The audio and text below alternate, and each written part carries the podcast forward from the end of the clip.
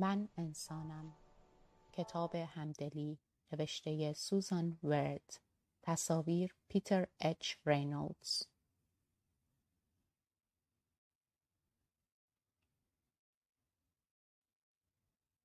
من به دنیا اومدم. یه معجزه. یکی از میلیاردها معجزه اما بی‌نظیر. من انسانم. من همیشه دارم یاد می‌گیرم. در این سفر باور نکردنی راهم رو پیدا و مسیرم رو انتخاب می کنم.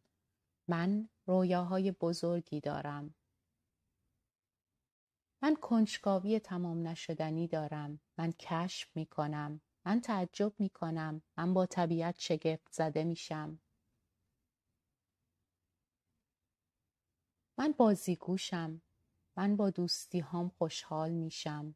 من انسانم. اما انسان بودن یعنی من کامل نیستم. من اشتباه می کنم. من می‌تونم به بقیه آزار برسونم با حرف هام، با کارهام، حتی با سکوتم. من هم می‌تونم آزار ببینم. من هم می‌تونم از چیزهایی که هنوز نمی‌فهمم بترسم و از امتحان کردن چیزهای جدید خجالت بکشم. من قلبم سنگین میشه وقتی احساس ناراحتی می‌کنم. من انسانم.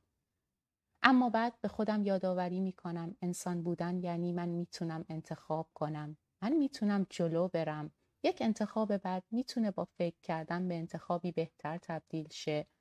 یک روز بعد با مهربونی می‌تونه به یک روز عالی تبدیل شه. من می‌تونم با مهرورزی به دیگران کمک کنم.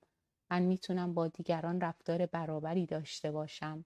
من می‌تونم انتخاب کنم که دعوا نکنم و به جای دعوا گوش کنم.